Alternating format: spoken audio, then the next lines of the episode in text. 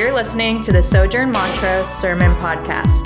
To get connected at Sojourn Montrose, visit our website, sojournmontrose.org. Okay, uh, let's jump in. First six verses of chapter 11 read like this The Lord said to Moses, Yet one plague more I will bring upon Pharaoh and upon Egypt. Afterward, he will let you go from here. When he lets you go, he will drive you away completely.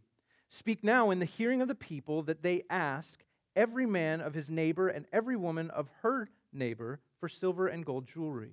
And the Lord gave the people favor in the sight of the Egyptians. Moreover, the man Moses was very great in the land and Egypt, the land of Egypt, in the sight of Pharaoh's servants and in the sight of the people.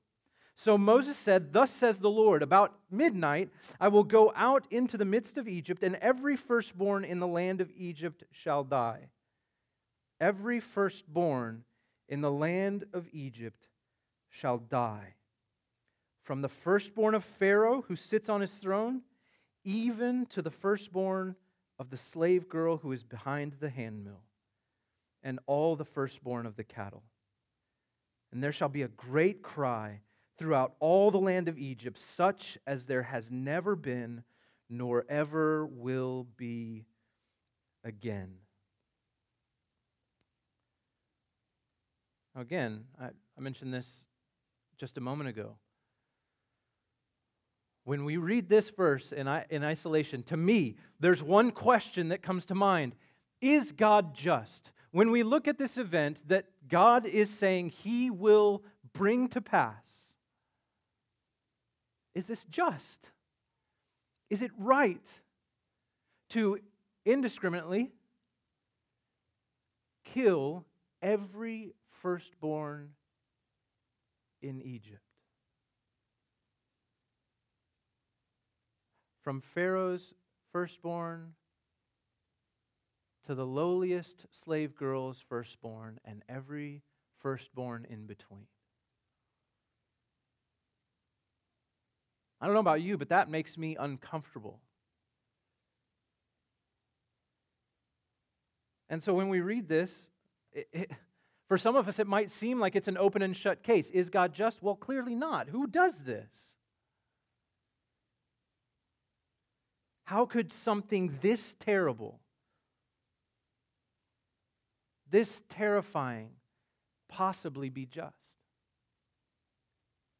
Well, thankfully, this text does have a context that it resides in, and it is one, a context that might, just might, tip the balance of the scales for us. And so there's two things that we need to remember from the context as we read this particular chapter in Exodus. The first and the most simple one is this the Egyptians, the people of Egypt, were idolaters. They worshiped other gods instead of the one God, Yahweh. And God has made it abundantly clear throughout the Bible, even thus far, that that in and of itself is a sin for which the judgment is death, right?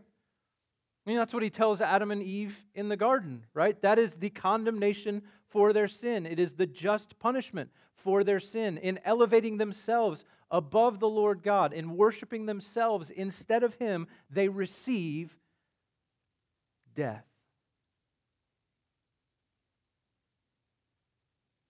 Now, that philosophically and according to ultimately God's word should be enough. It should be enough for us to answer that question Is God just? Yes. Sinners receive death, sinners receiving death is just. But let's keep going. We must also remember in coming to chapter 11 that Egypt had knowingly, willingly, severely enslaved the Israelite people for 400 400 years.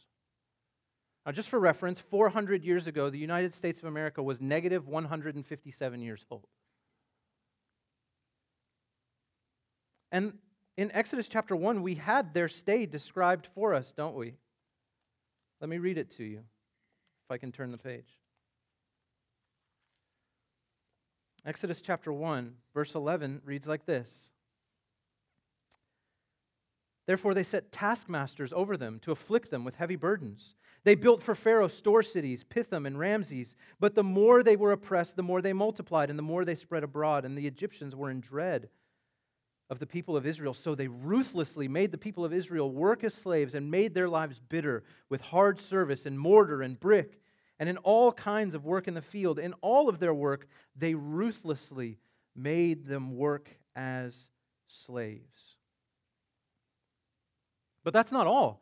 They didn't just enslave the people of Israel, right? If we read the following two verses, we come to find out something else, which is this. Verse 15 says that the king of Egypt said to the Hebrew midwives, one of whom was named Shiphrah and the other Puah, When you serve as a midwife to the Hebrew women, see them on the birth stool. If it is a son, you shall kill him.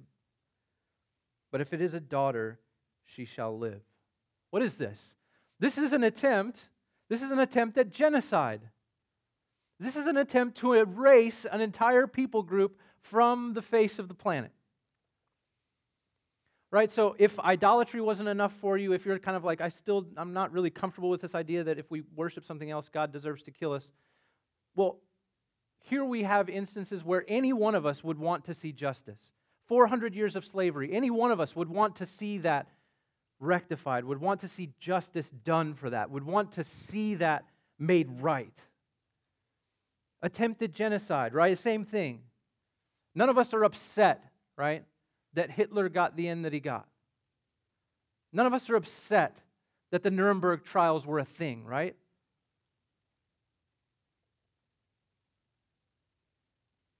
Now, while these three things are damning in and of themselves, let's not forget that before we arrive at today's passage, the Egyptians have also have also been given nine, now nine opportunities to behold the glory of the Lord in his sovereignty over the things of the earth, and turning rivers to blood, and bringing frogs and gnats, and causing livestock to perish, and so on and so forth.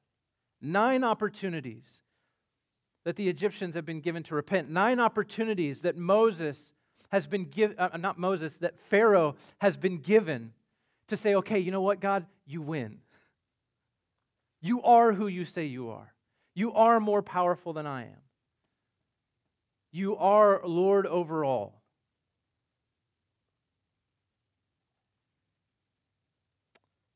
And so, with all that said, I think the answer to our question, is God just, is an emphatic yes.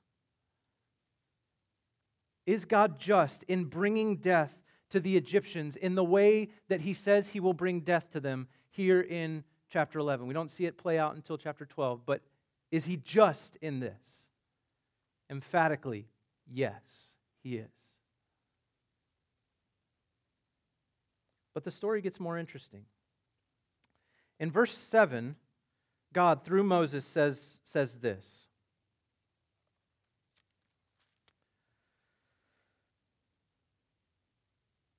But not a dog shall growl against any of the people of Israel, either man or beast, that you may know that the Lord makes a distinction between Egypt and Israel.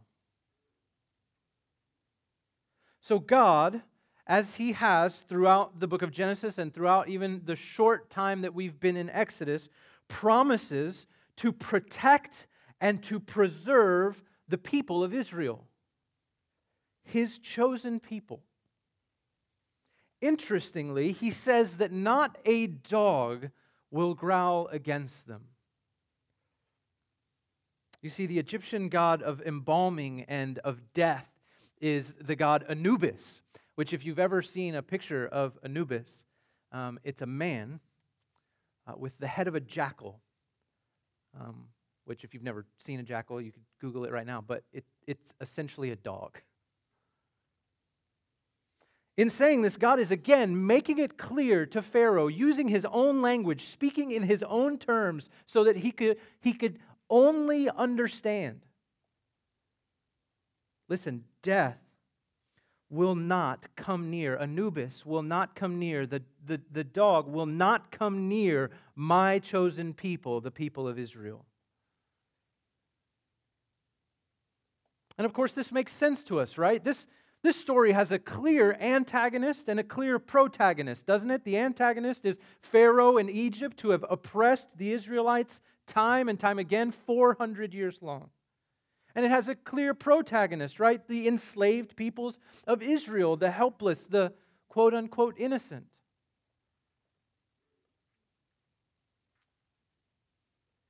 Protection is what oppressed people deserve. It's unquestionably true. And yet, here's what I think is odd the Israelites are not guiltless. Yes, they are the oppressed. Absolutely, no question about that, right? They are the oppressed, but they are not guiltless. In fact, the very next book of the Bible, Leviticus, in chapter 17, we are told that the Israelites were also idolaters. Right? This is what Leviticus 17 says. After liberating them from Egypt, so they shall no more sacrifice their sacrifices to goat demons after whom they whore. This shall be a statute forever for them throughout their generations. And then the book of Joshua, just a few books later in the Bible, says this Now therefore, fear the Lord and serve him in sincerity and faithfulness. Put away the gods that your fathers served beyond the river and in Egypt, and serve the Lord.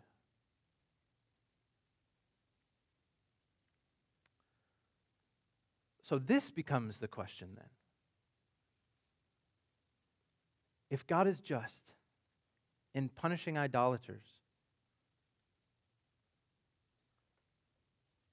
Why do the Israelites receive God's mercy and protection? What is this distinction between Israelite and Egyptian?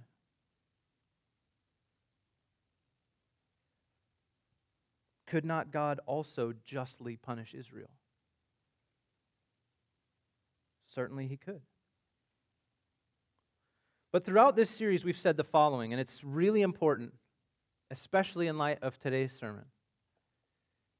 Throughout this series, we said the following The Exodus is an in depth case study in the way that God saves historically, eternally, individually, and corporately. This verse is the perfect example of that because here we see God's absolute sovereignty over his divine mercy. The Israelites, like the Egyptians, merit in their behavior the wrath of God for their idolatry, just like the Egyptians. To put it in perhaps more familiar terms from Romans, the Israelites too had sinned and fallen short of the glory of God. So why spare them? Well, here's what we can know just right off the bat, just based on what we're seeing happen here.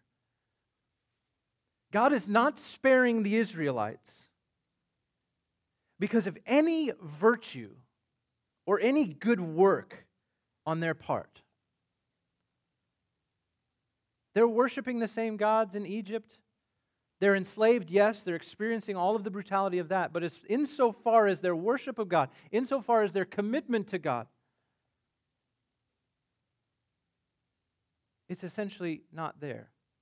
In fact, what I find interesting is that in the beginning chapters of Exodus, when we hear that God hears the cry of the Israelites, you'll notice that there's, that there's one detail there that's really important to catch on to it doesn't say that God heard the Israelites crying out to him. It just says that God heard Israel crying out.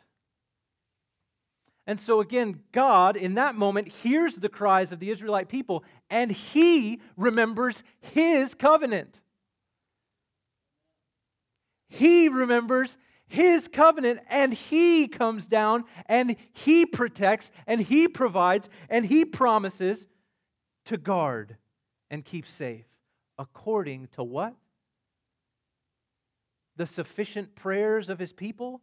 The loud cries of the Israelites? No. according to his covenant. Because he is a promise keeping God, he is now here keeping his promise, in spite of the fact that his people have dropped the ball.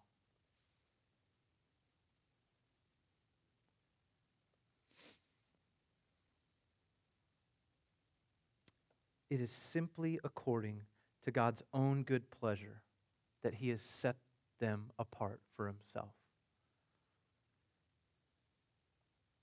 And it is for a very clear purpose. And we read that in the very next verse. This is verse 8. All these your servants shall come down to me. That is Pharaoh's servants.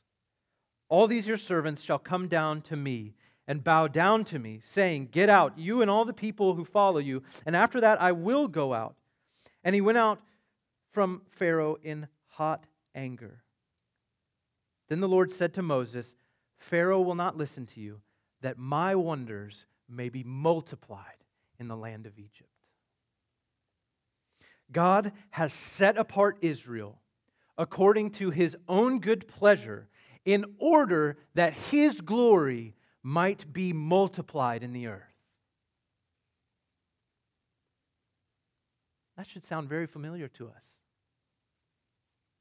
This is what God has always intended from the very beginning, is it not? To have for himself a people, both to whom he reveals himself and through whom he then reveals himself to the world, right? Adam and Eve, filled with God's glory, made in his image, go, be fruitful, and multiply. God says, Listen, you can be as stubborn as you want. My will is going to be done. I am going to have a people through whom my glory is multiplied. This is not new. This is God's MO. This is his standard operating procedure. This is God choosing Adam and Eve, setting them apart to propagate his glory. This is God choosing Noah and setting his family apart to propagate his glory in the world. This is God choosing Abram and setting his family apart to propagate his glory. In the same way, brothers and sisters, you who are of Christ, we sit here this morning as those who have been chosen and set apart in order to propagate God's glory. This is what God does.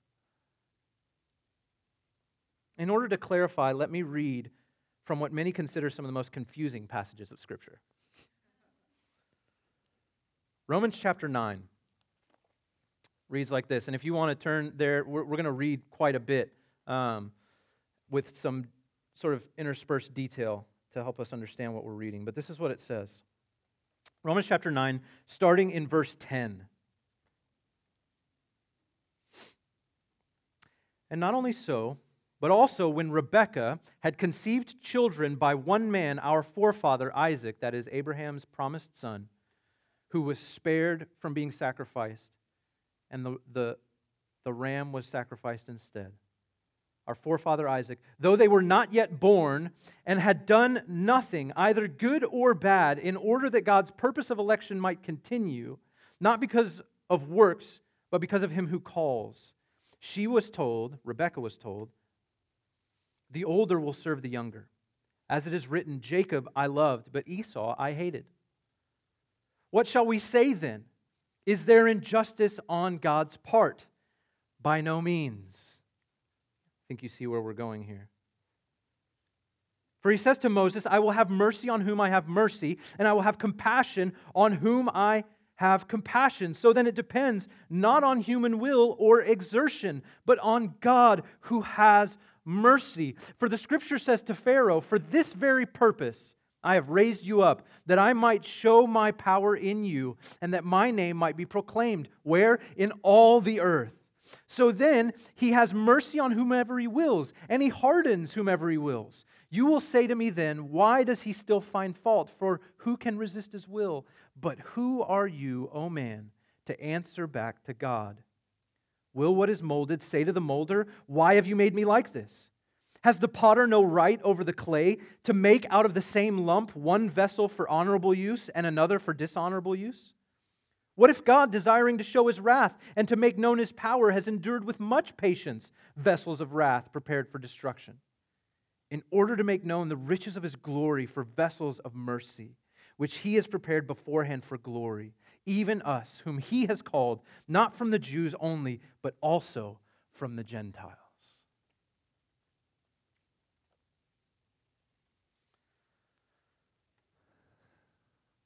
My friends, the Bible as a whole this morning, from Exodus to Romans, makes it clear that if you are in Christ this morning, if you're a follower of Jesus, it's because you were chosen by God. You were chosen. And this is where we come full circle, isn't it? Full circle back to our original question Is God just?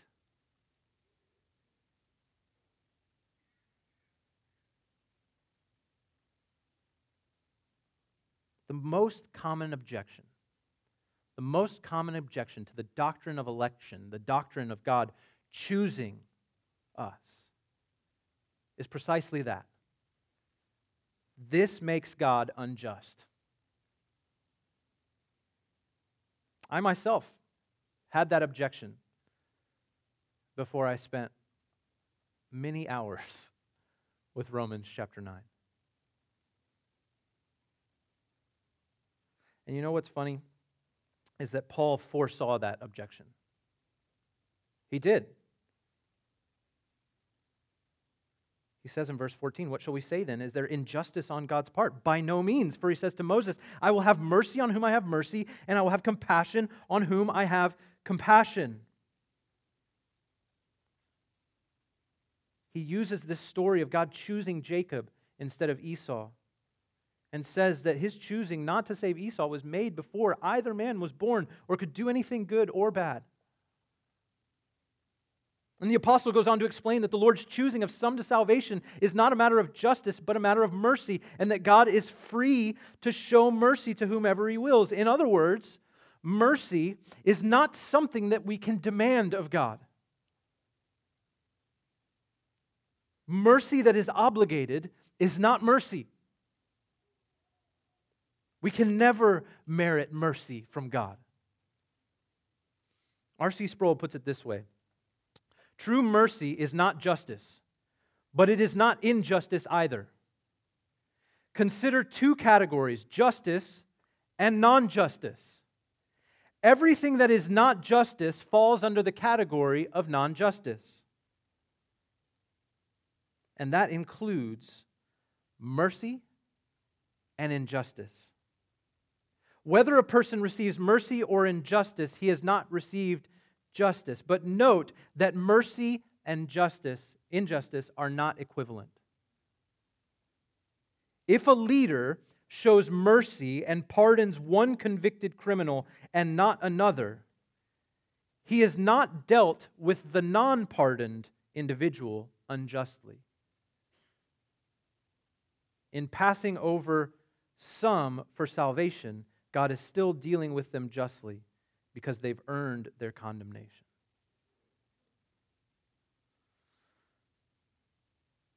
Now, at the end of the day, what does this all mean? Like, why does this matter? Why are we walking circles around this question of God's justice and asking what is required for Him to be merciful? Well, let me give you a few, a few reasons.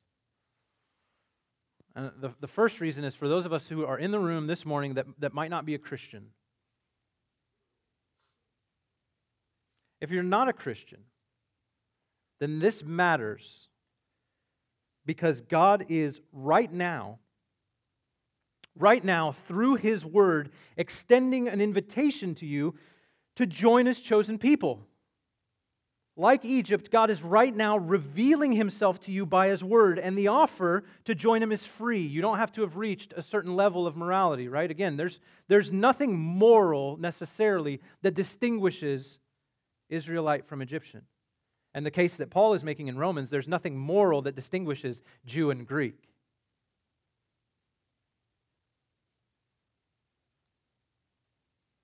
Jesus welcomes the least, the last, and the lost with open arms. And so, my, My plea to you, if you're not a Christian in the room this morning, is to not be like Pharaoh.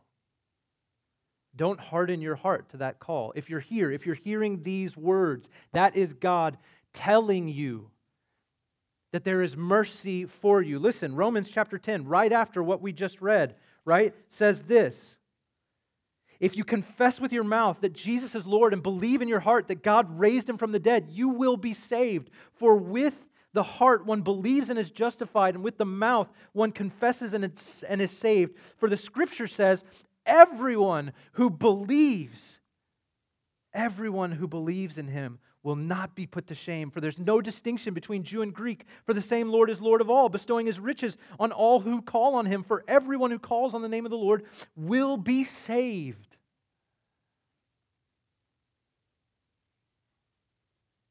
And he says, faith comes from hearing, and hearing through the word of Christ. Listen, hear the word of Christ. Because as we see in Exodus chapter 11, it is, in fact, a matter of life and death.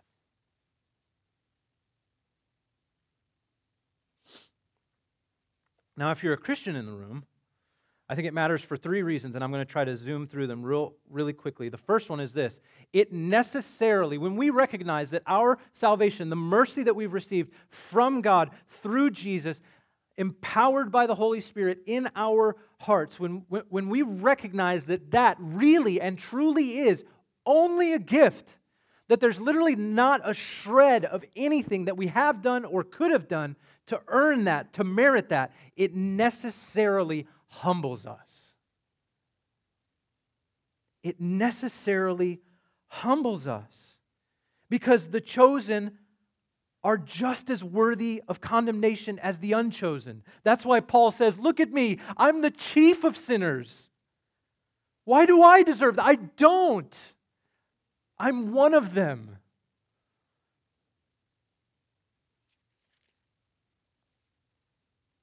That's why Paul, in the beginning of Romans chapter 9, says he has great sorrow and unceasing anguish in his heart because he wishes that he was accursed and cut off from Christ for the sake of his Jewish brothers.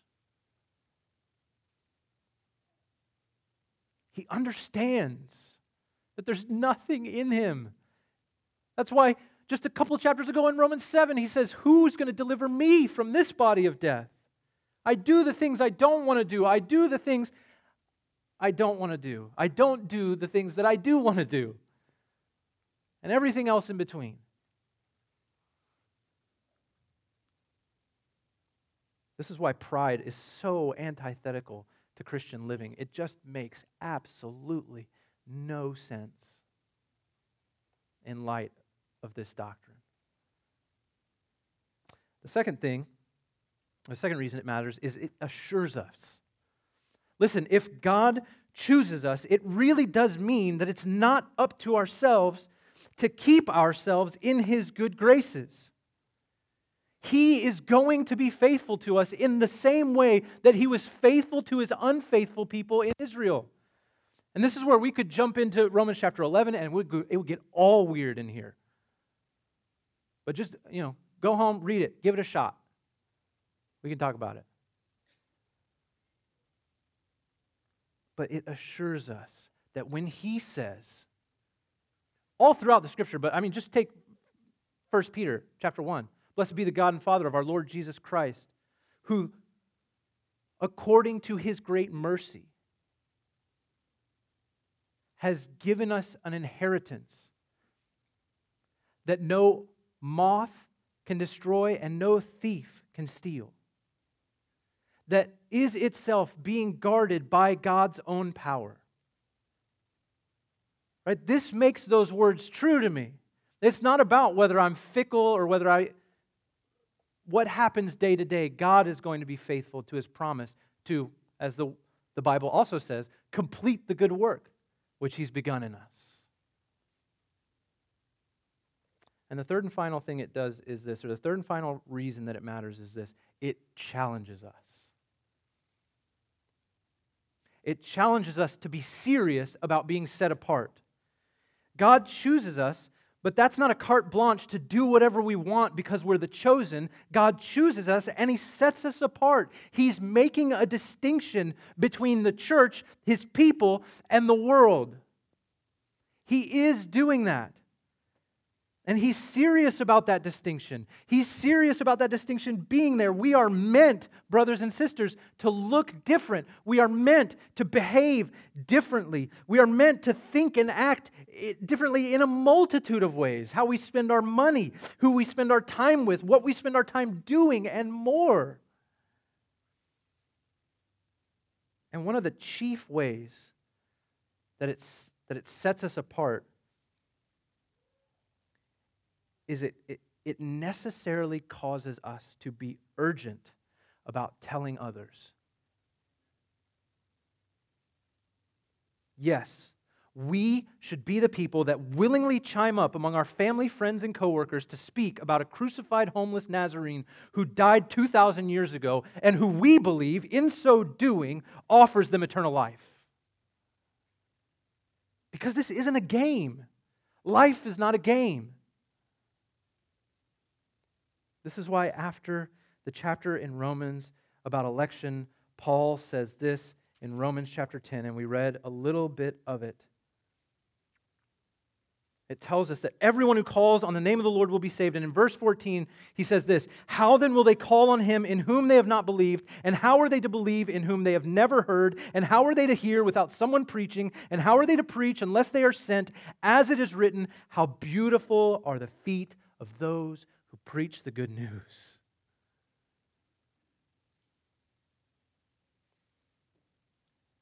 This morning, if you've heard the word of Christ, if you're not yet a Christian, confess and believe, and you will be saved. If you are a Christian, you've heard the word of Christ, and you've received his mercy, go and tell others of that same mercy. And may God make our feet swift and beautiful for the task. Let's pray. Father, thank you for this morning. Again, Lord, just grateful to be gathered together. Grateful for your kindness and your grace and your mercy to us in Christ Jesus. Lord, that you would make him who knew no sin to be sin so that we might be made righteous as you are righteous. Thank you, Lord, that that work was not dependent on our performance, not dependent on something that we've done or said or recited. As we sang just a few moments ago, there is no list of sins we have not done. There's no list of virtues we could pursue. There's no list of those that we're not like that could earn ourselves a place with you. And so, God, we receive your mercy this morning humbly and with gratitude, with lifted hands, lifted voices, and great joy in the knowledge that you save and you preserve your people for your glory and for our joy. It's in Christ's name we pray. Amen.